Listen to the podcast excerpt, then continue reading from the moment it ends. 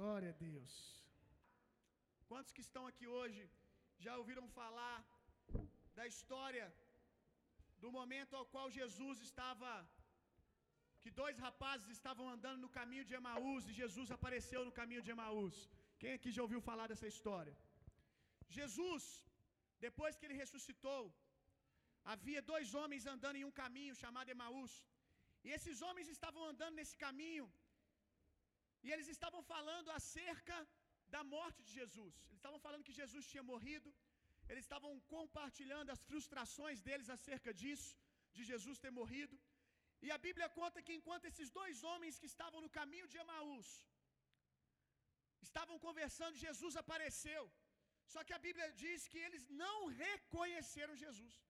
Jesus apareceu, começou a conversar com eles. Jesus entrou na conversa, começou a participar daquela conversa. É uma coisa bem engraçada, porque eles estavam falando da morte de Jesus, e Jesus começa a entrar na conversa sobre a morte dele mesmo. Vê se Deus não tem um senso de humor. Jesus começa a participar daquela conversa, e durante todo o trajeto de Emaús, aqueles homens não reconheceram que aquele homem que estava com eles era Jesus. Até que, até que, num determinado momento, eles foram para a mesa. Diga comigo assim: para a mesa. Só para você não dormir. Num determinado momento, eles foram para a mesa. E quando eles estavam na mesa, num determinado momento, Jesus partiu, pegou um pedaço de pão e partiu o pão. Quando Jesus partiu o pão de frente para eles, as escamas caíram dos olhos deles e eles tiveram revelação que Jesus estava ali com eles. Existe um nível, preste atenção aqui. Existe um nível de revelação que a gente só tem quando a gente aprende a partir o pão. Vou dizer de novo. Existe uma revela, um nível de revelação sobre quem é Jesus que a gente só tem quando a gente começa a aprender a partir o pão e dividir o pão. Por que, que eu estou contando isso para você? Primeiro, porque isso é muito poderoso para você. E segundo, aconteceu um episódio nas nossas mesas essa semana que eu queria compartilhar com você. Aqui na nossa igreja, aumenta um pouquinho o retorno, por favor. Aqui, esse, é muito abuso, né? Pedir isso para esse som, né? Mas Deus faz, né? Um milagre, né? Dá um glória a Deus aí que a gente começou a orçar o som novo da igreja. Amém. Aqui na nossa igreja, nas, a gente, os grupos pequenos, que você conhece por aí como célula, são aqueles grupos de culto nas casas. O nosso aqui chama mesa. Em uma das nossas mesas, você já começou a entender um, por, um pouquinho do porquê que nós colocamos o nome mesa? Em uma das nossas mesas essa semana, num determinado momento, um membro da mesa, na verdade um visitante, um visitante compartilhou no momento de oração que ele estava passando uma certa necessidade, com dificuldade de comprar uns remédios. E a ideia dele era apenas compartilhar aquilo para oração, para que as pessoas orassem por ele. E quando ele comentou isso, sabe o que aconteceu na mesa? Automaticamente, assim, sem ter que se ter um momento para oferta, porque na nossa mesa não tem momento para oferta. Mas nós entendemos que aonde Jesus está, o pão é partido, amém? Sem que tivesse um momento de oferta, os membros da mesa voluntariamente começaram a enfiar a mão no bolso e jogar assim para a oferta. Ele conseguiu, na nossa mesa, que é um grupo pequenininho, ele precisava tomar uns remédios. Ele conseguiu o valor do remédio e um pouco a mais. Quando Jesus multiplicou os pães, o que, que aconteceu? Sobrou pão, meu irmão. Esse é o nível de generosidade que a igreja tem que viver. Se a gente quer viver a unção da multiplicação, de sobrar, a gente tem que primeiro aprender a dividir o que a gente tem. Deu para entender? Antes que a gente quer, não. Eu vou orar e vai multiplicar. Você não aprendeu nem dar ainda. Primeiro você dá. Primeiro você dá, para depois você ver a multiplicação. Primeiro é a generosidade. E a gente tem vivido isso. Tem uma outra mesa que eles tem um rapaz lá que está passando uma situação financeira pesadíssima. Tava, na verdade, foi para a mesa, estava morando na rua. A mesa já está se reunindo para tirar ele da rua. Eu preciso que você entenda o poder da mesa, meu irmão. Tem muito, muitos problemas que nós não vamos conseguir resolver no culto de domingo. Mas se nós todo mundo formos para a mesa, na mesa nós vamos apresentar a nossa fome e o Senhor vai nos saciar. Então, querido, além de aprender sobre oferta, que é o que eu estou te ensinando agora, sobre generosidade, sobre partir o pão, aprenda também a ir para a mesa. É muito poderoso. Vá para a mesa, meu irmão. Escolha um culto durante a semana em alguma casa. Pega informações nas redes sociais da igreja e vai para a mesa. Tanto para receber, talvez você está assim, minha vida não tem propósito. Vai para a mesa que você vai ver tanta gente precisando do que você carrega, que você vai começar a encontrar propósito para a sua vida. Você vai ver como que você pode abençoar as pessoas. É muito bom o culto de domingo, é delicioso. Eu não consigo perder de jeito nenhum. E não é só porque eu sou o pregador, não. Porque quando eu vou pregar em outro lugar, eu fico louco, porque eu queria estar aqui. Mas existe algo precioso que você só recebe na mesa, no partir do pão. Amém, irmãos? Nós vamos agora amar Jesus com as nossas ofertas. Amém? Alguém vai ser alimentado pelo pão que você vai partir agora. Graças a Deus, você está numa igreja muito séria, que ama muito pessoas e que não precisaria nem estar tá dizendo o que eu estou dizendo, porque os frutos são evidentes. Os frutos estão aí para quem quiser ver. Que a semente que você joga aqui, a gente rega ela e ela dá muito, muito fruto. Amém? Essa semana nós vamos, eu tenho duas, eu tenho dois encontros essa semana com pessoas que precisam de um resgate da igreja. Eu vou encontrar essa semana com duas pessoas que precisam de um resgate da igreja. Quando eu falo resgate, não é só oração, não. Que a igreja tem que abraçar e ajudar a andar até que a pessoa consiga andar sozinha. Então a gente vai fazer muita coisa com o seu dinheiro. Você que vai ofertar, faça assim com as suas mãos. Se você não recebeu o envelope, vai chegar. Você que vai dizimar. Agora faz o seguinte: Vamos todo mundo ficar de pé para a gente orar junto? Mesmo você que por algum motivo não vai ofertar, quero orar por você também. Fica de pé. Pai, no nome de Jesus, muito obrigado pela generosidade que nós temos nessa casa, que nós temos nessa igreja. Obrigado por cada um que tem se alimentado do pão que nós temos partido, Senhor.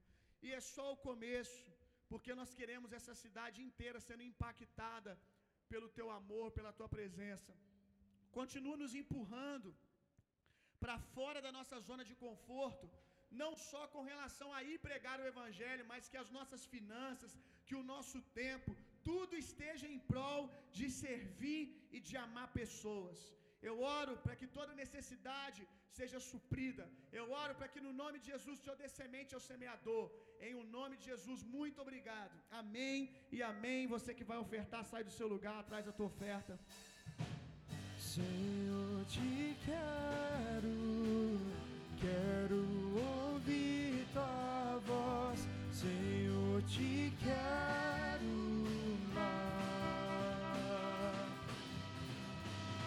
Quero tocar-te, tua face eu quero ver. Senhor, te quero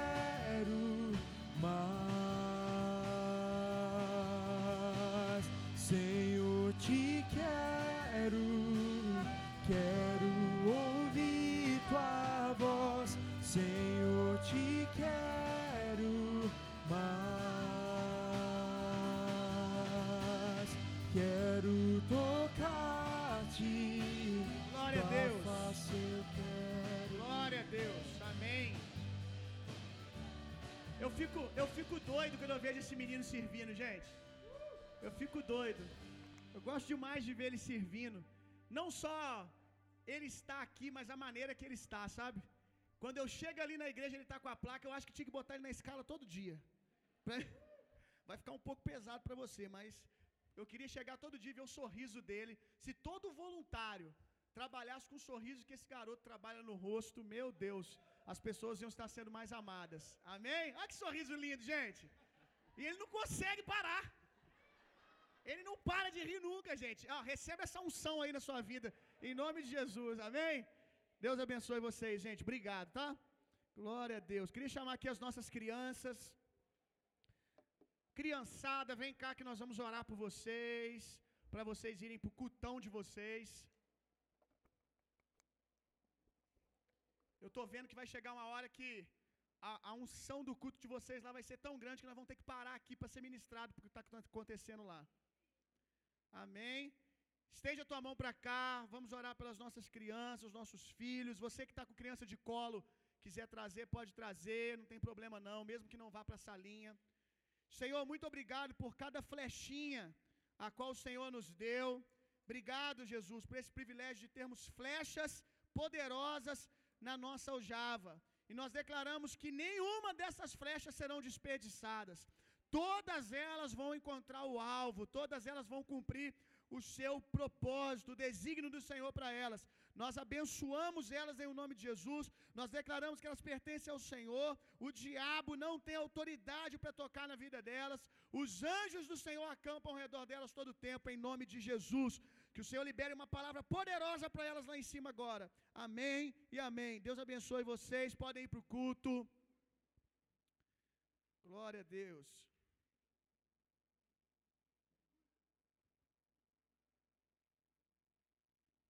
Aleluia.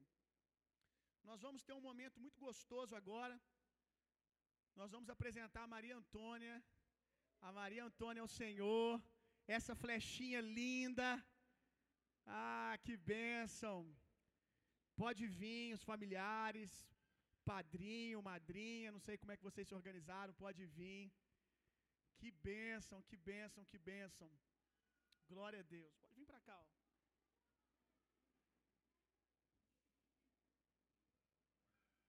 Você pode ficar de pé no seu lugar para nós orarmos?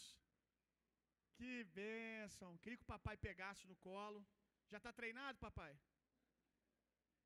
Está em treinamento constante. Amém. Glória a Deus. Glória a Deus. A Maria Antônia, ela nasceu para um propósito e é nossa responsabilidade não só dos pais, no caso eles têm a maior responsabilidade, dos avós, dos familiares, padrinho, madrinha, mas da igreja, de cuidar da Maria Antônia e ajudar ela todos os dias, empurrar ela para o propósito dela. Eu costumo dizer que toda vez que Deus quer fazer algo na terra, Deus envia alguém carregando esse algo.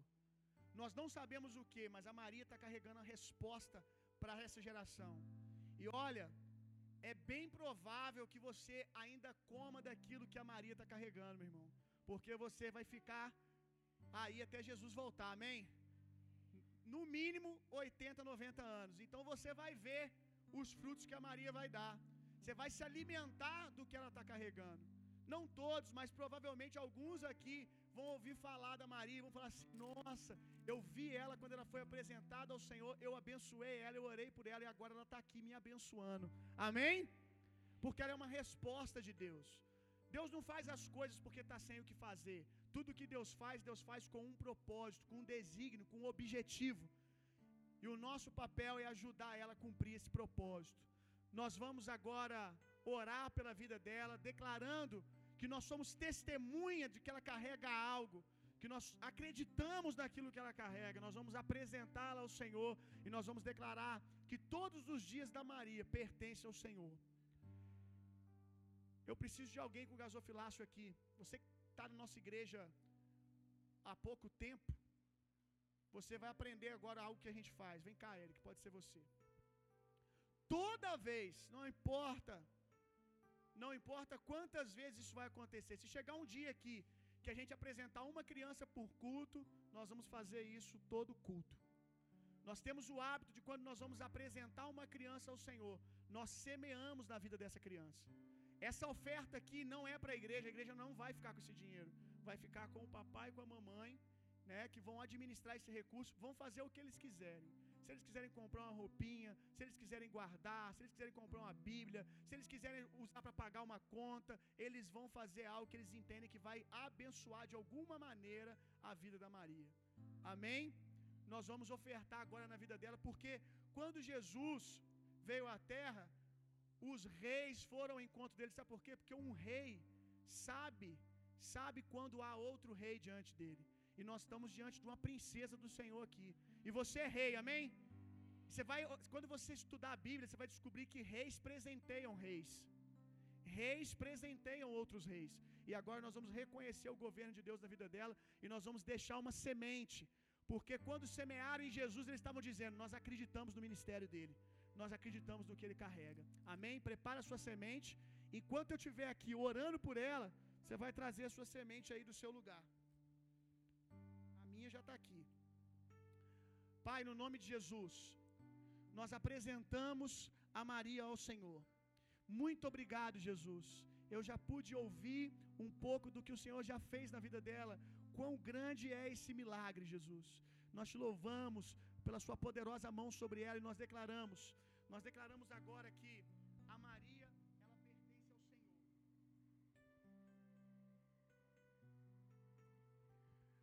Maria, diante de toda essa igreja, eu te apresento ao Senhor.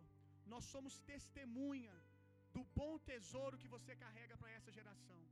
Nós declaramos que você pertence ao Senhor e que todos os dias da sua vida serão para glorificar o nome do Senhor e para manifestar o reino de Deus na terra. No nome de Jesus, a bênção do Senhor está sobre você. O diabo não tem autoridade para tocar em você em nenhum só dia da sua vida. No seu choro há autoridade e o inimigo treme de medo ao ouvir o som da sua voz. Em nome de Jesus. Amém e amém. Glória a Deus. Com um olho lindo desse, dá vontade de ficar olhando para ela o tempo todo. Que Deus abençoe a família, que Deus dê vocês sabedoria, os tios, tias, padrinho, madrinha, sabedoria para empurrar ela sempre com muito amor ao propósito de Deus. Deus abençoe vocês, vocês que estão aqui a primeira vez, sejam mais uma vez muito bem-vindos, viu? Deus abençoe. Pessoal já ofertou aí, Eric? Senão eu vou botar de novo. Ofertou? Então amém. Glória a Deus. Depois a gente vai entregar para os pais a oferta. Glória a Deus. Pode se assentar, querido. Aleluia. Quantos querem ouvir a palavra de Deus? Que bom que você quer ouvir a palavra. Que o Espírito Santo me ajude e que eu consiga liberar tudo aquilo que Ele plantou no meu coração. Você tem fome de Deus? Se você tiver fome da palavra, você vai me ajudar. Que a sua fome vai arrancar tudo aquilo que Deus plantou dentro de mim para essa noite, amém? Quando começou o culto aqui hoje, eu senti uma certa resistência, uma certa resistência do diabo com relação àquilo que Deus queria mover essa noite. Trago a boa notícia que essa resistência já foi quebrada, amém? Mas eu senti isso logo no início do culto. Eu tenho, tenho ensinado o ministério de louvor, e eles estão aprendendo, que quando você sente resistência, meu irmão, você não dá um passo atrás, você vai para dentro. Você não pode ficar massageando o diabo enquanto ele está trazendo resistência. Você tem que ir para dentro. E é isso que nós fizemos e a gente viu claramente o ambiente mudar. Mas essa resistência eu acredito que é muito por causa da palavra que vai ser liberada essa noite. Porque o diabo me viu preparando o meu esboço. O diabo me viu preparando o sermão dessa noite. E ele sabe que essa palavra vai transformar a sua vida para sempre. Amém? Ele sabe que algo em você vai ser transformado essa noite, em nome de Jesus. Glória a Deus. Eu quero pregar hoje, quero pregar hoje uma palavra com o tema Até o tutano. Até o tutano. Você conhece essa expressão, meu irmão? Essa expressão ela significa dentre muitas coisas ir até o fim, aproveitar até o final, sugar tudo que é possível, lamber até o caldo do osso, meu irmão. Quantos aqui já ouviram essa expressão em algum desses sentidos? Eu vou roer até o osso. O tutano é um tecido líquido, gelatinoso, que se encontra dentro de vários ossos. É muito rico para a saúde. Com certeza sua avó já te disse isso. Porque e é um negócio, perdoa quem gosta, mas é bem nojento. Eu acho. Mas tudo que vó diz que a gente tem que tomar não é bonito, né, gente? Os antigos diziam: você está gripado? Faz um caldinho de tutano que melhora. Claro que melhora, né? A pessoa bebe e bota tudo para fora. Tem que, tem que melhorar. Mas a medicina concorda que é muito bom para a saúde. E é engraçado que, dentre muitos benefícios que tem, que traz a saúde, o tutano, ele traz um benefício para a sua formação óssea. Olha que coisa interessante. Tô certo, ô, químico? Tô falando heresia. Ele tá ali, ó. Só, comecei a falar de alguma coisa da área dele, ele já começa. Tô de olho, pastor. Mas fortalece os seus ossos. Não é interessante, gente, que algo que tem no osso fortalece os ossos de outra pessoa? Olha que coisa incrível. E é interessante que, mais interessante que isso, é o fato do tutano ser algo que está escondidinho lá dentro do osso, meu irmão. É uma força, é uma unção, é um poder que está guardado em nós, que nós só conhecemos quando estamos dispostos a nos dar sem medir esforços.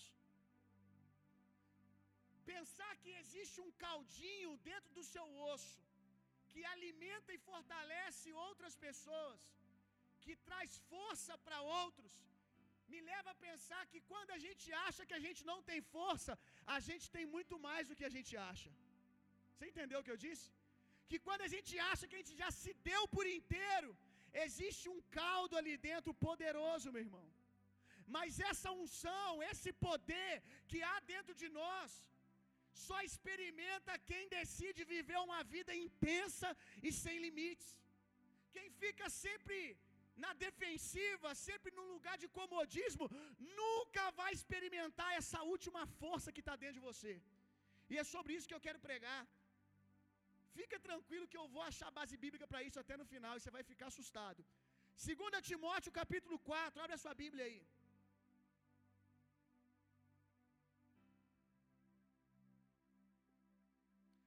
2 Timóteo, capítulo 4, versos 5 e 6. Mas tu, é Paulo falando para o seu discípulo Timóteo,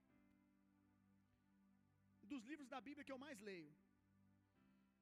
Mas tu, Timóteo, ser sóbrio em tudo, sofre as aflições, diga comigo, sofre as aflições. Faze a obra de um evangelista, Cumpre o teu ministério. Diga comigo, cumpre o teu ministério. Olha o que Paulo diz: Porque eu já estou sendo oferecido por libação, e o tempo da minha partida está próximo. Para você que não sabe, o que é ser oferecido por libação? Libação era uma oferta, era uma espécie de perfume, era uma oferta que você derramava no sacrifício. O apóstolo Paulo, na minha tradução, ele diz assim, ó: "Porque eu já estou oferecendo oferecido por aspersão de sacrifício. Eu já estou prestes de me derramar até a última gota." Olha que coisa linda que ele está dizendo para Timóteo. Timóteo, eu já estou chegando no nível de me doar até o tutano de me doar até o talo, de me entregar até a última gota. Quando você ouve aqui, eu estou sendo derramado por libação, eu queria que se você está anotando, você colocasse ali: ser derramado por libação é eu estou prestes a me esvaziar-me por inteiro.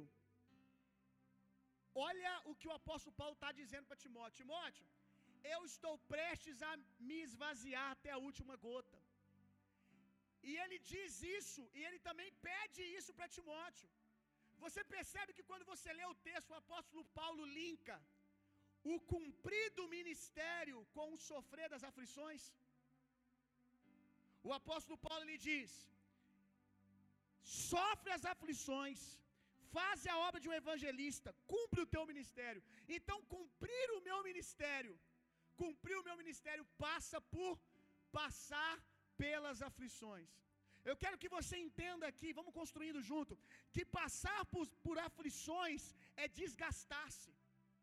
O apóstolo Paulo está dizendo para Timóteo: Timóteo, se deixe ser desgastado por aquilo que você acredita. Não é isso que o mundo te diz. O mundo te diz para você sempre ficar na reserva, na defensiva, Mas porque o apóstolo Paulo diz para Timóteo: Timóteo, se desgasta até o final por aquilo que você acredita. Sabe por causa, sabe por causa de quê? Você, agora foi bem mineiro, né? Tem hora que baixa assim, entendeu? Sabe por que, que o apóstolo Paulo está falando isso? Porque o cumprir do ministério só é possível quando você está disposto a se desgastar. E a sua felicidade, a sua alegria, está intimamente ligado com cumprir o seu ministério. Você nunca vai ser plenamente feliz não fazendo aquilo que você nasceu para fazer. Deixa eu dizer uma coisa para você. O ministério me desgasta. E eu quero que você entenda ministério aqui, não só como ministério pastoral, mas tudo aquilo que você foi chamado para fazer é o seu propósito, é o seu ministério. Você foi chamado para empreender, você foi chamado para ser médico, você foi chamado para ser advogado. O que, que você ama fazer? Que, que você entende que Deus te chamou para fazer na terra? É o seu ministério. O meu ministério, ele me desgasta. Ele vai me desgastando com o tempo. Mas deixa eu te dizer uma coisa. Ainda assim, eu sou feliz. E na verdade, quando eu não estou me desgastando, aí que eu fico triste. Porque eu nasci para ser essa vela que vai queimar até o fim, para cumprir um propósito, meu irmão. A gente fica triste quando a gente está perdendo força fazendo aquilo que a gente não nasceu para fazer. Sim ou não? Mas quando você está dentro daquilo que você ama, você só para porque o seu corpo pede. Porque senão você continuava. Porque você ama tanto aquilo. O Calabria, eu sei que ele ama, ele ama moda. Eu te garanto que se o corpo dele aguentasse, ele poderia passar uma madrugada costurando, fazendo roupa. Mas às vezes os olhos vão pesando, né, ô Calabria?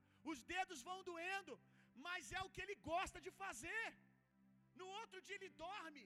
Aí alguém diz para ele: tira um dia de folga e já fica doido para fazer de novo. Quando você tira férias daquilo que você ama fazer. Rapaz, eu tirei férias, que é preciso, a gente tem que ter o sábado, tem que ter um tempo para recarregar as baterias. Eu tirei férias. Meu Deus do céu, parecia que eu estava com abstinência. No primeiro dia, muito bom, porque eu estava muito cansado. No segundo, no terceiro, no quarto, eu já. Não, já estou pronto. Eu já quero voltar. Quem aqui que não está no serviço dos cinco dons, pastor evangelista, que trabalha lá fora na sociedade, que seu ministério é exercido lá, que quando você para por um tempo de fazer, às vezes, de, como eu disse, de férias, você sente falta, fica doido para voltar para trabalhar. Levanta a mão. É muito interessante isso, não é? Olha que coisa linda. É o que Paulo está dizendo para Timóteo: Timóteo, não ligue de se desgastar por aquilo que você acredita. Se entrega mesmo. A vida, meu irmão, a vida não é, pega isso. A vida não é sobre a vida não é sobre saber viver. Ah, desculpa, anota aí. A vida não é sobre viver, é sobre saber morrer. A vida não é sobre encher-se, é sobre aprender a esvaziar-se, meu irmão. A vida é sobre isso, meu irmão. O apóstolo Paulo está dizendo aqui: eu não estou cumprindo o meu propósito quando eu estou me enchendo, eu estou cumprindo o meu propósito quando eu estou me deixando ser esvaziado todos os dias. E eu quero te ensinar hoje como morrer vazio. Diga comigo, eu quero morrer vazio, liberar todo o meu potencial. Amém. Isaías capítulo 1, verso 19. Três princípios importantes para você morrer vazio. Primeiro, se você quer aprender a liberar o seu potencial, a primeira coisa que você precisa é querer. A primeira coisa que você precisa para liberar todo o seu potencial é querer. Isaías 1,19. Vamos ler juntos.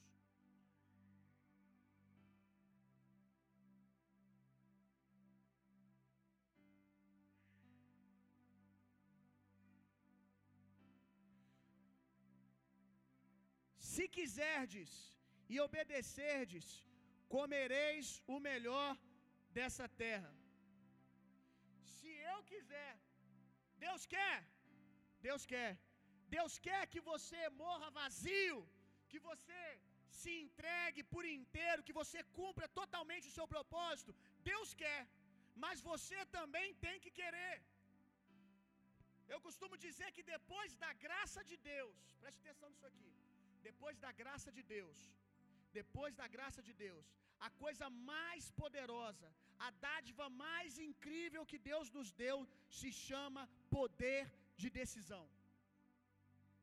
Depois da graça de Deus, do favor de Deus, a coisa mais incrível que Deus nos deu é o poder da decisão. Até porque você só vai experimentar o favor e a graça de Deus se você decidir. Porque Deus, ainda que ele pegue o aviãozinho, encha de nutriente e venha fazendo na sua boca, se você não abrir a boca, o aviãozinho não vai entrar.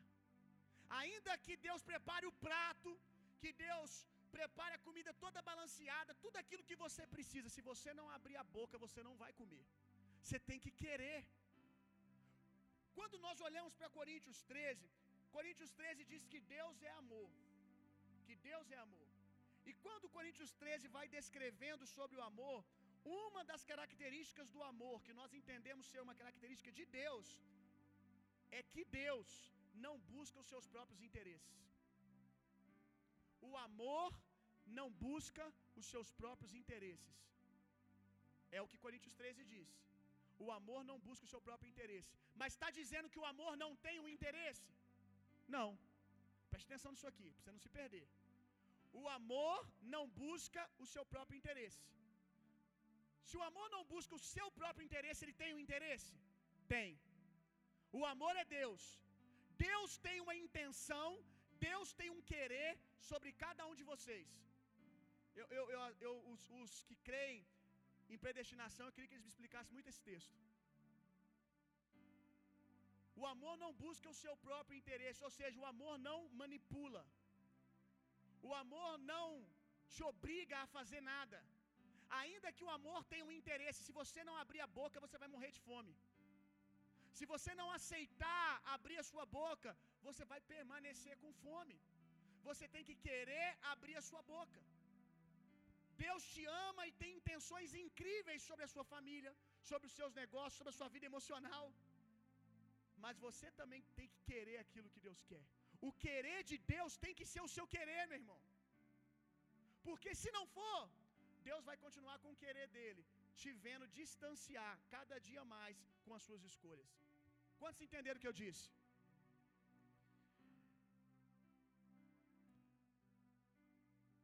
A maioria das pessoas que não entendem o poder da decisão vivem como vítimas. Vivem se vitimizando o tempo todo. A vida que eu tenho, eu tenho porque o universo conspira contra mim. Talvez você não diga com essas palavras, mas você diz assim: "O cabra azarado sou eu. Nada dá certo para mim. Parece que alguma coisa está sempre me puxando para baixo. Parece que alguma coisa está sempre militando para minha vida dar errada. Deixa eu dizer uma coisa para você, meu irmão. Você não só tem o universo cooperando ao seu favor, mas você tem o dono do universo, que é o seu pai. Ah, isso aconteceu porque eu, tudo o universo trabalhou contra mim. Você está esquecendo do seu poder de decisão, meu irmão. Você tem exatamente aquilo que você tem coragem de decidir. Ainda que o universo, que a vida apresente alguma coisa para você, um dia mal, você não é obrigado, meu irmão, a sucumbir. Você pode decidir se levantar em autoridade e dizer: Eu creio no que a Bíblia diz que eu posso, eu creio no nome de Jesus e converter qualquer situação. Já ensinei aqui que Romanos 8, 28 opera em você. O que, que é Romanos 8, 28? Todas as coisas cooperam para o bem daqueles que amam a Deus. Algumas coisas que acontecem na minha vida, que eu não fiz nada para aquilo acontecer, que eu me vi naquela situação, talvez empurrado por alguém, empurrado pelos meus familiares. Romanos 8, 28 opera em você. Como um gato que não importa da altura que cai, ele cai de pé. Você sempre vai cair de pé. Sempre algo vai vir e vai cooperar ao seu favor. Amém. Ah, pastor, o meu passado me impede de viver o meu propósito, de me entregar. Algumas coisas aconteceram lá atrás e eu hoje não consigo mais liberar o meu potencial. Eu não consigo hoje liberar o que Deus quer que eu libere. Eu não consigo mais me doar para as pessoas, porque lá atrás eu fui ferido. Eu não quero diminuir a sua dor, mas eu quero dizer que por maior que ela seja, eu não tenho intenção de diminuir a sua dor. Eu só quero te contar que o nome de Jesus é maior do que ela. Eu não estou diminuindo a sua dor, estou te contando a boa notícia que você tem uma autoridade sobre essa sua dor. O apóstolo Paulo lhe diz: esquecendo das coisas que para trás ficam, eu prossigo para aquelas que estão diante de mim. Eu não posso deixar o meu passado continuar determinando o meu futuro. Passado é passado, precisa ficar onde ele tem que ficar. Não pode mais continuar governando a sua vida, meu irmão. Você tem o poder de decisão de virar o leme. Você tem o poder de decisão hoje de construir um futuro diferente. É só você botar a mão no leme, ouvir o Espírito Santo e ele está dizendo: vira para a esquerda. Você vira para a esquerda e tudo vai se fazer novo. Pecado.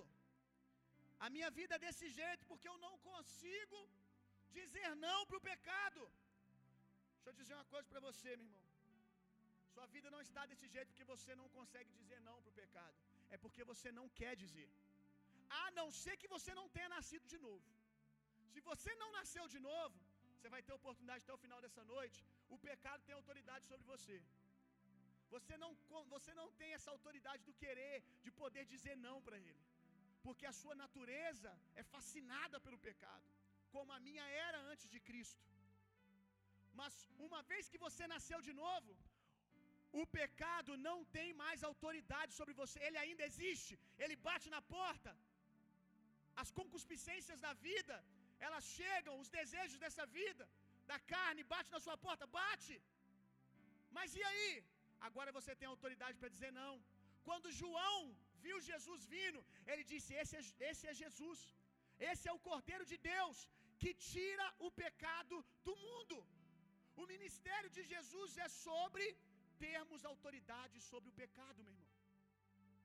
Você tem que entender uma coisa, vai te ajudar a dizer não para o pecado.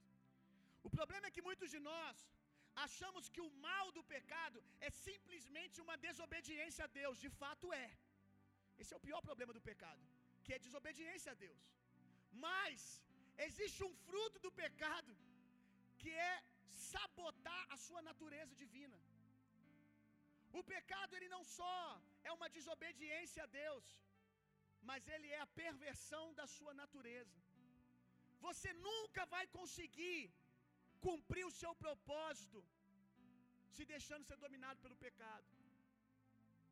Você sempre vai viver aquém do seu potencial. É como uma máquina que você compra ela na um, um Mac. Você compra o Mac, o Mac última geração, e de repente você sai com ele da loja, vai com ele para casa. Primeiro dia ele está funcionando perfeitamente, o segundo, uma semana com uma semana de uso, você dá um mole, não desinstala lá o antivírus por algum motivo e um vírus entra no sistema. Aquele computador que saiu da loja semana passada, enquanto o vírus não for tirado dele, ele vai rodar aquém do seu potencial, meu irmão. O pecado sabota a sua natureza de filho de Deus, meu irmão. Por isso, não só decida viver longe do pecado, pelo fato de desagradar a Deus. Esse desejo primário tem que haver no seu coração mas também um desejo de conseguir viver 100% no seu potencial, no seu propósito. Amém? Algumas pessoas dizem ser vítimas de Deus. Ah, a minha vida é assim porque Deus quis assim. Essa é a vida que Deus escolheu para mim. Eu que sei os pensamentos que tem sobre vós, pensamentos de paz e não de mal. Os pensamentos de Deus ao seu respeito são bons, são maravilhosos. Se o que você está vendo se manifestar não está dentro disso, não é o pensamento de Deus sobre você. Você não é vítima de Deus. Deus não está militando contra você. Pelo contrário, pelo contrário, Deus é com você, meu irmão. Aí eu vejo as pessoas, não, a minha vida é assim, porque Deus quis. É muito cômodo. É muito cômodo eu ficar dizendo que a vida que eu tenho, que vai totalmente contra a palavra, é a vida que Deus tem para mim. E Deus agora está militando contra ele mesmo, né? Jesus disse: Pode uma casa dividida subsistir? Pode um, uma casa dividida permanecer de pé? Não. Como que Jesus vai lutar contra Deus? Jesus disse que trouxe vida abundância para você. Jesus disse isso. E Deus está militando contra você, então Jesus e Deus estão brigando? Não faz sentido. Jesus é a manifestação de quem Deus é. Quando Jesus diz eu vim para trazer vida e vida com abundância, Ele está dizendo eu vim cumprir aquilo que Deus sempre desejou para vocês. Agora você precisa querer, você precisa se alinhar com a vontade de Deus. Senão você vai continuar dizendo a culpa é de Deus, a culpa é do universo, a culpa é do meu pai, a culpa é da minha mãe, a culpa é de todo mundo. Talvez você nasceu num contexto familiar que oprimiu você, que machucou você, que feriu você. Mas eu quero te dizer que hoje não é esse o contexto que você está. Você pode dizer, agora vai ser diferente. Agora vai ser diferente. Junto com Jesus eu vou reconstruir, eu vou ter a vida que eu sempre quis ter na minha infância. E vou dar essa vida aos meus filhos. Vou dar essa vida aos meus. Mas se você não decidir assumir o leme em Jesus, você vai ver a sua descendência tendo a mesma história, a mesma família que você teve. Segundo princípio para você liberar todo o seu potencial, pare de ter medo da morte. Diga comigo, pare de ter medo da morte. Hebreus capítulo 2, verso 14 e 15, diz que Jesus veio vencer. Vamos ler. Jesus veio tirar a força que o diabo tinha sobre a morte, nos aprisionando. Mas vamos ler. Hebreus, capítulo 2, verso 14 e 15. Olha que coisa linda. E visto como os filhos participam da carne e do sangue, também ele participou das mesmas coisas. Para quê? Para que, que Jesus morreu no nosso lugar? Olha aqui para que pela morte aniquilasse o que tinha o império da morte, isto é o diabo, e livrasse todos que, com medo da morte, estavam por toda a vida sujeitos à escravidão. Você não tem que mais ter medo da morte, meu irmão. Alguns possuem tanto medo da morte, ao ponto de nunca viverem, possuem tanto medo do fracasso, ao ponto de nunca arriscarem, tanto medo da dor, ao ponto de nunca descobrirem como são fortes. Essa frase não é minha. Coloca aí autor desconhecido. A verdade, meu irmão, é que no auge da depressão, nós não temos medo propriamente dito da morte. O medo é de estarmos morrendo todos os dias da maneira errada. Vou dizer de novo. No auge da angústia, no auge da depressão, o que as pessoas têm não é medo da morte. Elas têm medo de estarem morrendo todos os dias da maneira errada. O que, é morrer da maneira errada? Morrendo todos os dias sem cumprir o seu propósito. Você concorda comigo que quem está no auge de uma depressão, ele já começa a pensar em tirar a sua vida? Ele prefere morrer de uma vez só do que ter que encarar uma vida sem propósito. Ele prefere morrer uma vez só do que continuar morrendo sem propósito todos os dias. Como eu disse, a vida é sobre aprender a morrer. Aprender a morrer é se desgastar, se entregar. A gente acha também que viver aprisionado pelo medo da morte é apenas viver assombrado pela morte física. Mas viver aprisionado pelo medo da morte é toda tentativa da sua alma de salvar o seu eu. Eu vou te provar que talvez você nunca se pegou assim. Ah, eu não tenho medo de morrer, não. Mas você vive tentando salvar o seu eu. Quanta coisa você já deixou de fazer porque você teria que falar em público, aí você ficou com vergonha. O que, que é isso? É uma tentativa de você salvar o seu eu de morrer na frente de todo mundo. É uma tentativa de você não ser exposto. E com isso o diabo aprisiona. A Bíblia diz que ele nos aprisiona pelo medo da morte, pelo medo que nós temos de morrermos. Ele nos impede de liberar o nosso potencial.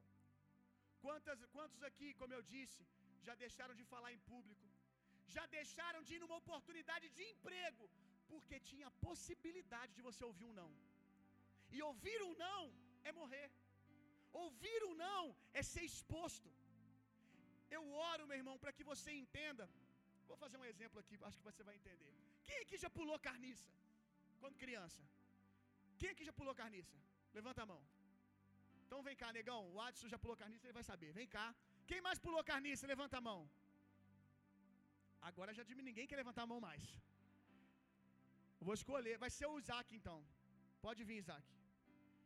Vou te explicar melhor. Vem cá, negão. Você não leva mal não, mas hoje você vai ser a carniça, tá? Fica baixado aí. O Isaac vai ser o pulador de carniça.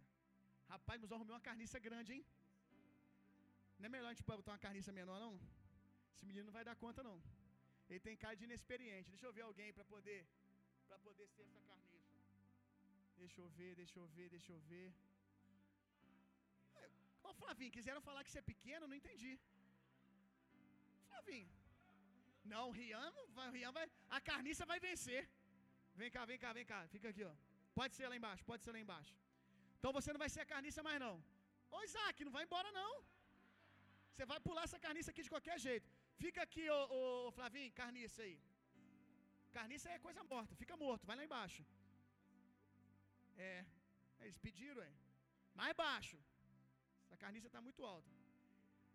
Você vai ser a vitória. Aqui o, o conseguir, beleza? Você vai ser o prêmio. No caso aqui, a carniça é o medo. A carniça é o medo, o Isaac é você, a carniça é o medo e aqui é o seu propósito. Tá pronto, Isaac? Vai mais para lá para você pegar velocidade. Isaac do céu. Você não estraga. Você não estraga meu sermão, não, hein, Isaac?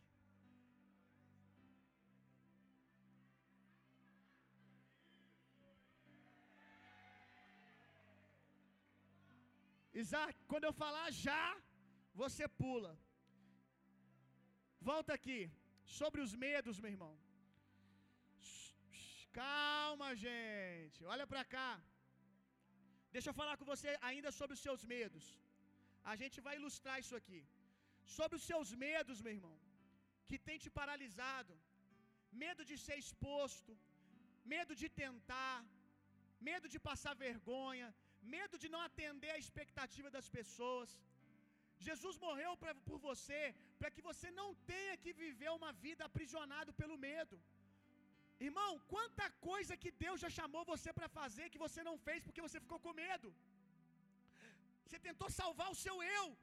Você tentou se salvar de ser exposto. Os medos não vão deixar de existir, meu irmão. Os medos não vão deixar de existir. Então eu vou te ensinar uma coisa. Já que os medos não vão deixar de existir, por que, que você não aprende a usar eles como apoio para que você alcance o seu propósito? Se os medos não vão parar de existir, por que, que você não aprende a apoiar nos seus medos e saltar? Mostra pra gente aí, Isaac. Aqui é o medo do Isaac. Não! Agora levanta mais um pouquinho. Eu quero ver você tendo que apoiar. Isaac, volta lá. Você não apoiou. Eu quero ver o impulso aqui, ó, no medo. Você vai usar o seu medo para alcançar o seu propósito. Vamos, vamos, vamos, vamos, vamos, vamos. Não, levanta mais aí, ô Flavinho. Não, ó. Tem que chegar aqui, ó. Tem que chegar aqui e apoiar. Abre as pernas e pula. Quem mandou ficar usando calça apertada? Volta lá.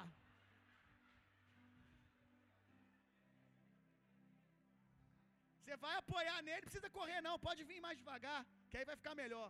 Chega ali, você dá uma apoiadinha e abre as pernas, pra gente ver como é que é.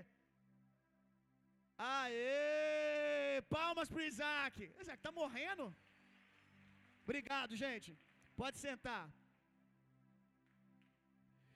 Só há um jeito de viver ao máximo, meu irmão. É colocando a morte para trás. Ao invés de fugir dos seus medos, se apoie-se neles, porque do outro lado está o futuro que você anseia. Abra sua Bíblia comigo em 2 Timóteo 2:3. 2 Timóteo 2 verso 3 e 4. Tem uma frase que você já ouviu nos filmes, que os samurais, os guerreiros chineses, é chinês ou japonês samurai, gente? Quem sabe aí? Chinês? Então acertei. Japonês? Então acertei também. Os guerreiros japoneses, os samurais, você já deve ter visto nos filmes. Eles tinham uma frase que era assim: Hoje é um bom dia para morrer. Antes de. Ele é samurai? Ah, então tá bom. Tá certo? É japonês mesmo? Eles tinham uma frase quando eles entravam no campo de batalha ou diante de um adversário, que eles diziam assim: Hoje é um bom dia para morrer. Como que alguém pode achar morrer bom? Como alguém pode achar morrer bom? Porque os samurais, eles viviam por um propósito. Qual era o propósito de um samurai? Proteger o seu senhor e obedecer o seu senhor. Os samurais eles entendiam que viver sem cumprir o seu propósito é pior do que morrer. Era uma alegria para eles morrer no campo de batalha e poder dizer: a minha vida valeu a pena porque eu cumpri o meu propósito. E sabe o que é interessante? Já abriu o texto aí? A palavra samurai, a palavra samurai, ela significa nada mais e nada menos do que servo, diácono. Quem aqui é servo de Cristo? Então você é um servo. Então você é um samurai. Amém? Você vai sair daqui hoje, eu sou um samurai. Você chega no seu Instagram e coloca lá no Stories: Eu sou um samurai. As pessoas vão rir de você, mas é porque elas não entendem. Ser servo de Cristo é ser um samurai. Então, será que a Bíblia concorda com aquilo que os samurais dizem? Que é melhor morrer fisicamente do que não cumprir o seu propósito? Que alegria de verdade é você morrer sabendo que você se esvaziou por inteiro, que você fez aquilo que você tinha que nas, nasceu para fazer? 2 Timóteo capítulo 2, verso 3 e 4. No 3 você vai ler. Amém? 1, 2, 3.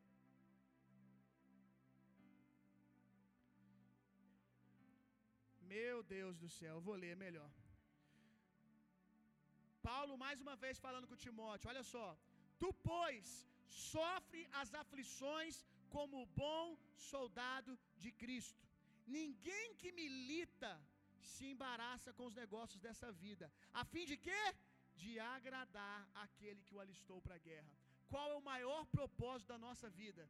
Viver para agradar a Deus. Sabe por que talvez você está aqui, que não se rendeu a Jesus ainda, e você, por mais que você faça coisas bacanas, você alcance objetivos, você passe na faculdade, você compre carro, você namora, nada disso te preenche. Porque você não ouviu do seu criador, do seu Senhor, qual que é o seu objetivo, qual que é o seu propósito. Você só vai encontrar uma vida plena quando você decidir viver a vida que Deus sonhou para você. Como bom soldado de Cristo, como bom samurai, como bom samurai, dizendo todos os dias: hoje é um bom dia para morrer. Se eu tiver que morrer por aquilo que eu acredito, eu morro, porque eu vou morrer feliz. Amém? Oh, ninguém disse amém? Por último, seja intenso, viva transbordando. Intensidade, meu irmão, é o fruto de alguém que decidiu a viver uma vida sem reservas.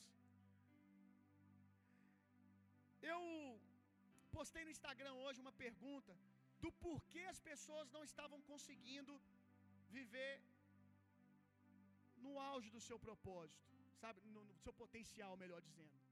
A maioria das respostas que eu ouvi estava relacionado à opinião dos outros. Ah, eu tenho vergonha. A maioria, 90% das respostas estava relacionado a opinião das outras pessoas. Eu não consigo liberar todo o meu potencial porque eu tenho medo da maneira que as pessoas vão reagir.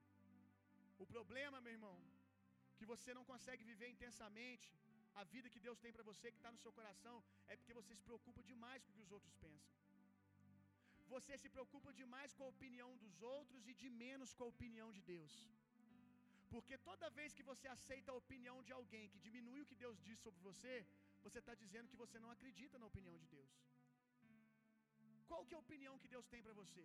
Decida ficar com ela, meu irmão.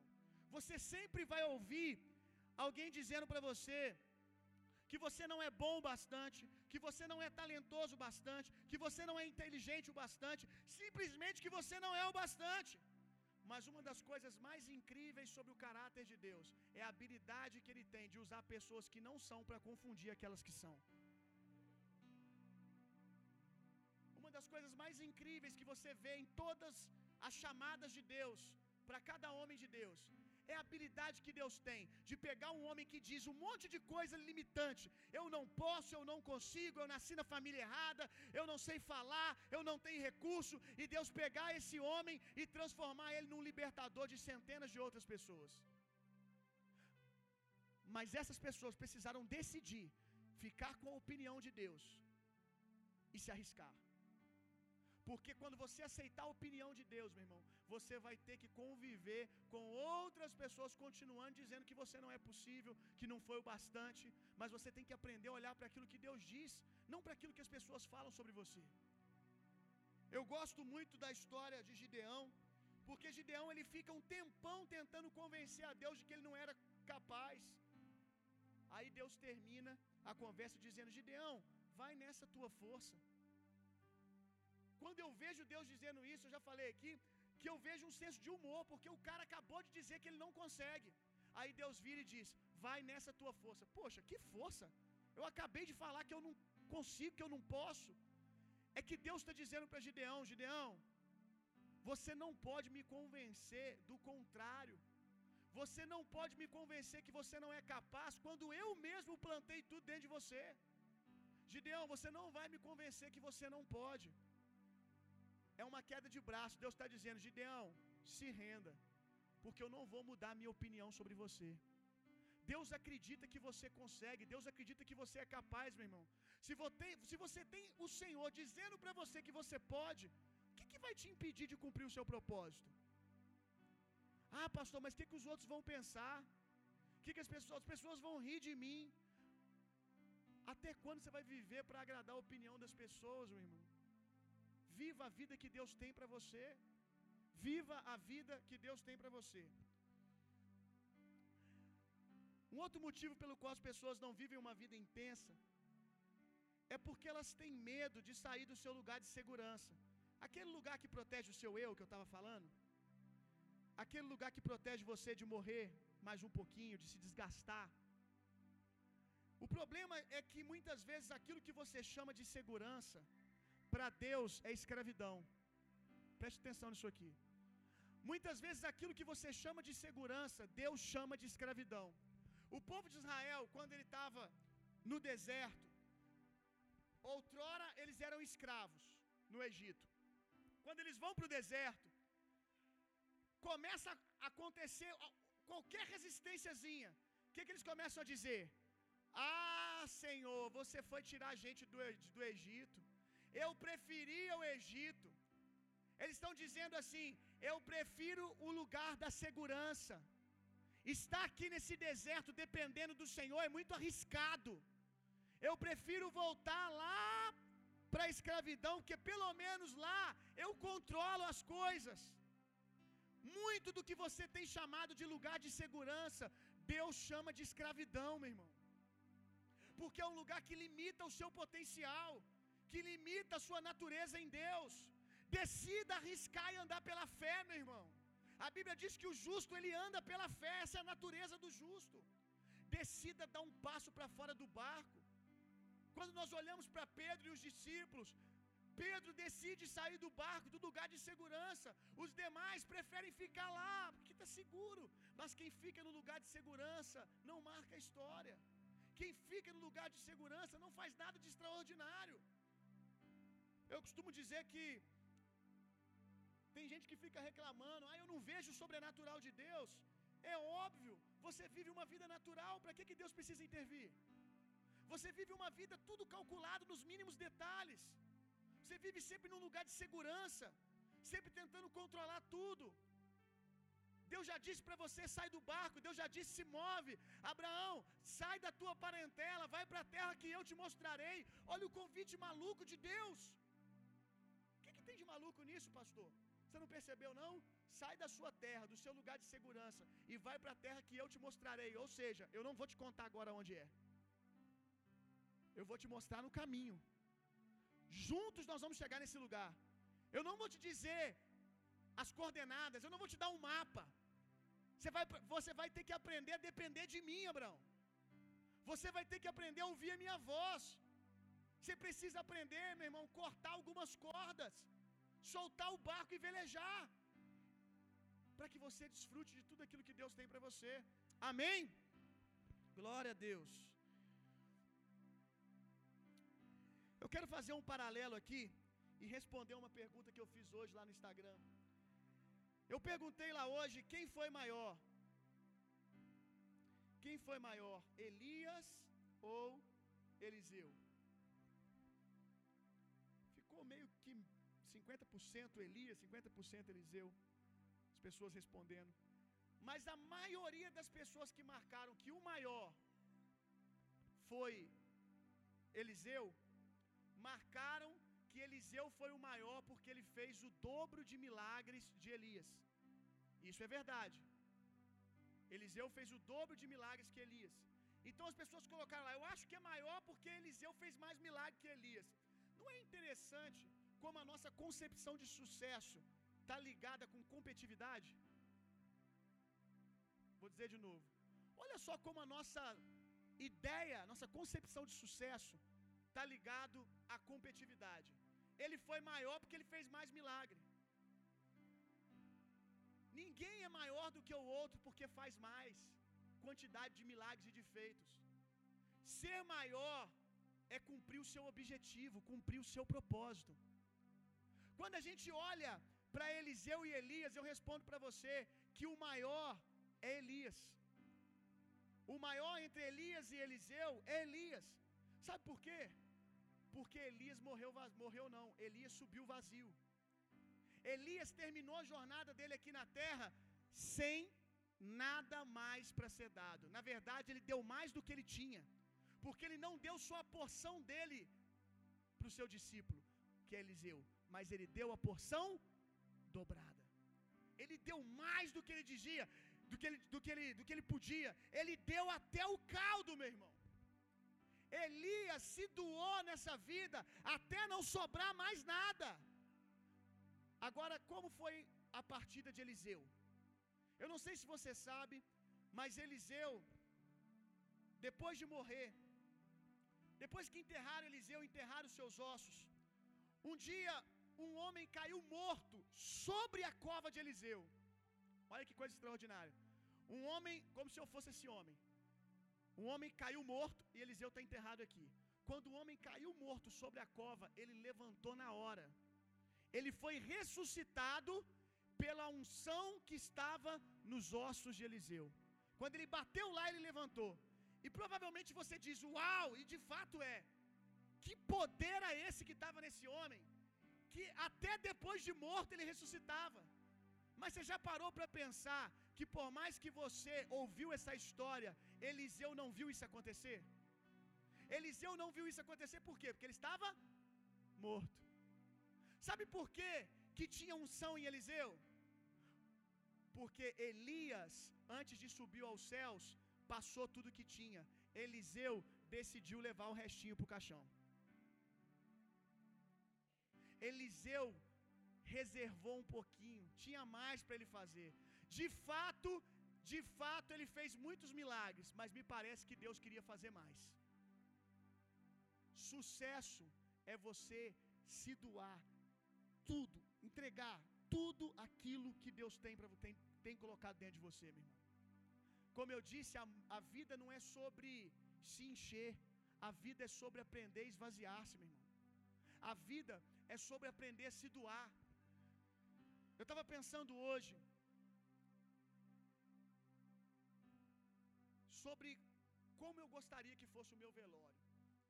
Eu gostaria que no meu velório houvesse uma lápide escrito, escrito assim: Jaz aqui um homem vazio. que eu queria que tivesse escrito na minha lápide. E eu espero que esteja escrito algo parecido na sua. Jaz aqui uma mulher vazia. Porque dizem por aí que o cemitério é um lugar de sonhos enterrados, de projetos enterrados, de gente que ficou guardando mais um pouquinho, gente que decidiu não tentar porque as pessoas iam criticar, gente que decidiu não ir um pouco mais porque poderia se machucar. Gente que decidiu ficar no conforto do barco. Quantos sonhos e projetos estão aí dentro de você que você não tomou a atitude de botar para fora? Eu não sei se você vai viver até 80 anos, espero que viva. Mas a pior tragédia é você viver até 80 entulhado de projetos e sonhos, porque você não teve coragem de botar para fora. Seria melhor que você tivesse morrido com 40, mas tivesse vivido uma vida intensa, do que viver uma vida aonde você não não se doou, aonde você não se deu, aonde você não se permitiu sofrer, aonde você não se permitiu ser ferido pelas outras pessoas. Pastor, mas não me machucar. Deixa eu dizer uma coisa para você, meu irmão. Uma das coisas mais deliciosas que eu já experimentei, ainda que no momento doa, mas depois olhar para trás e ver que eu sofri pela causa de Cristo. Como que é gostoso isso, meu irmão. Que sensação de dever cumprido. Quando eu me desgastei por alguém, quando eu me doei por alguém, quando eu me feri por alguém. Essa é a vida que Deus tem para todos nós. Eu quero contar uma história para você. Mick Fanning, quem gosta de surf sabe quem que é. É um surfista australiano. Mesmo você que não gosta de surf, provavelmente você viu essa história nos jornais. Aquele surfista que estava competindo na África do Sul e um tubarão atacou ele no meio do campeonato. Quem viu isso? Foi incrível. Ele estava preparando para pegar onda, um tubarão veio e tentou engolir ele, comer ele. Ele lutou contra o tubarão, o tubarão cortou a corda da prancha dele e ele conseguiu sobreviver. Experiência incrível. Passou-se seis dias. Nick, de, Mick decidiu entrar na água outra vez. Talvez você nunca mais entraria na água. Mas ele decidiu ir surfar outra vez depois de seis dias. Sabe o que, que aconteceu?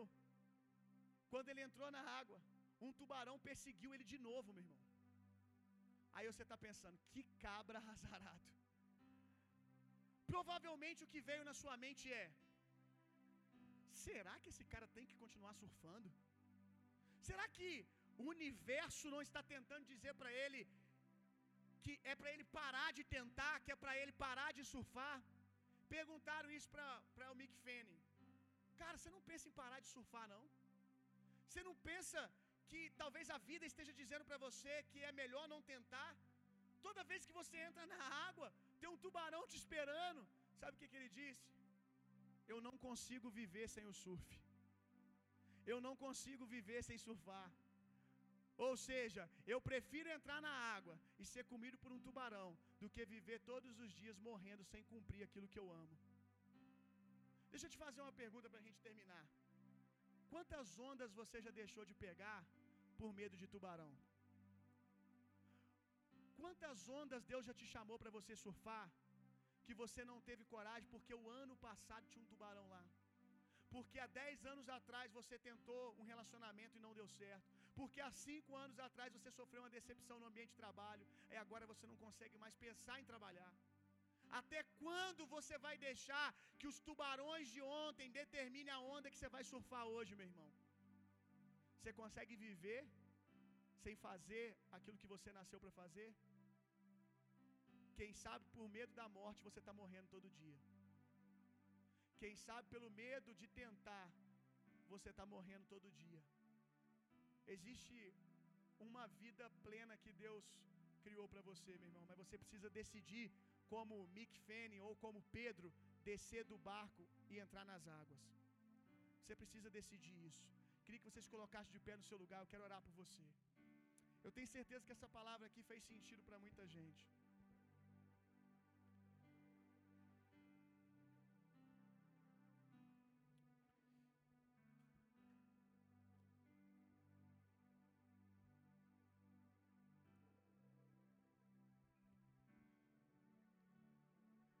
Sabe você chegou aqui hoje dando uma última chance, dando uma última chance para a vida. Prestes a desistir de tudo. Mas que bom que você veio aqui, meu irmão. Que bom que você decidiu, que você quis, como nós falamos aqui hoje, a opinião de Deus. Deus chamou você para vir aqui e você veio. Você não está aqui à toa. Você não ouviu essa mensagem especificamente hoje à toa. Essa, mensa essa mensagem de hoje é um convite de Deus para você. Entra nas águas comigo. Pastor, mas tem tubarões. A Bíblia diz: se você passar pelo fogo, eu vou passar com você. Se você passar pelas águas, eu estarei contigo. Ainda que tenha tubarões, meu irmão, o Senhor vai descer nas águas junto com você. Agora você precisa querer pegar na mão de Deus e viver a vida que Deus tem para você. Quem sabe você entrou nesse lugar aqui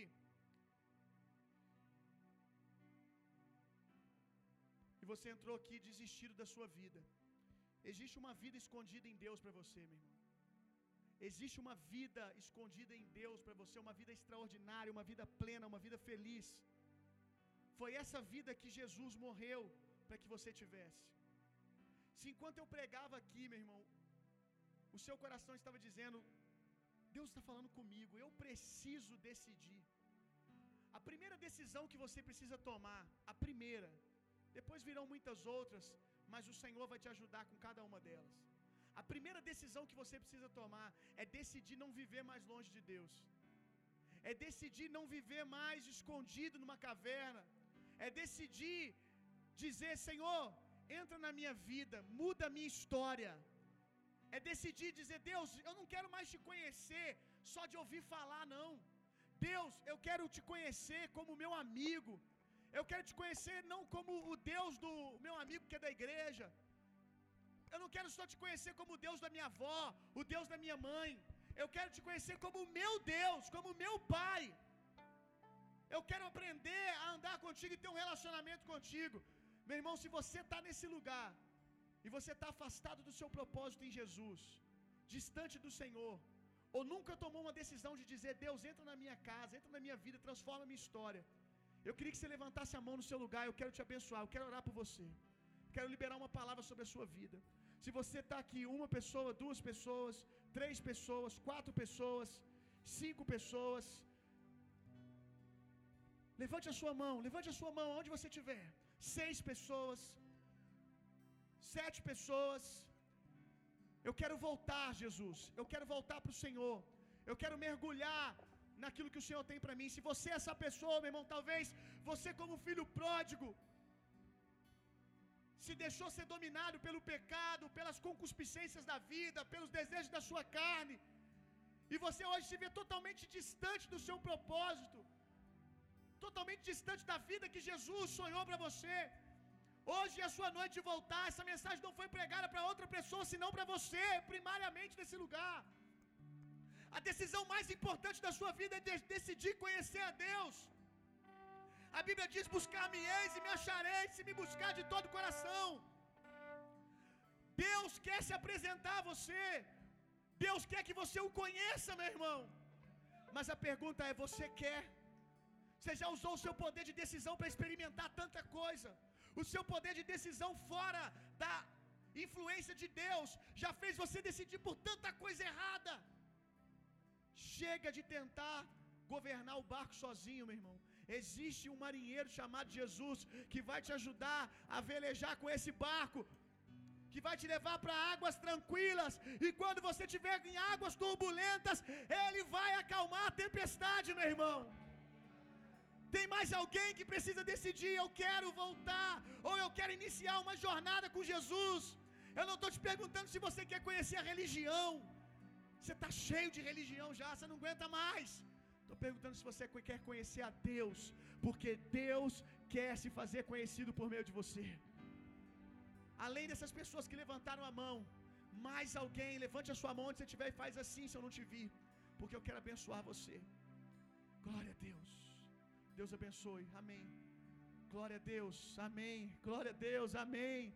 Eu queria fazer um convite, todos vocês que levantaram a mão do início ao fim aqui, corre aqui na frente, nós vamos orar junto. Eu vou descer aqui para você não ficar sozinho. Sai do seu lugar, vem aqui. Não me deixa aqui sozinho, não. Nós vamos orar juntos. Você que levantou a mão. Um dia eu tomei essa decisão, cara. Minha vida nunca mais foi a mesma. Aleluia.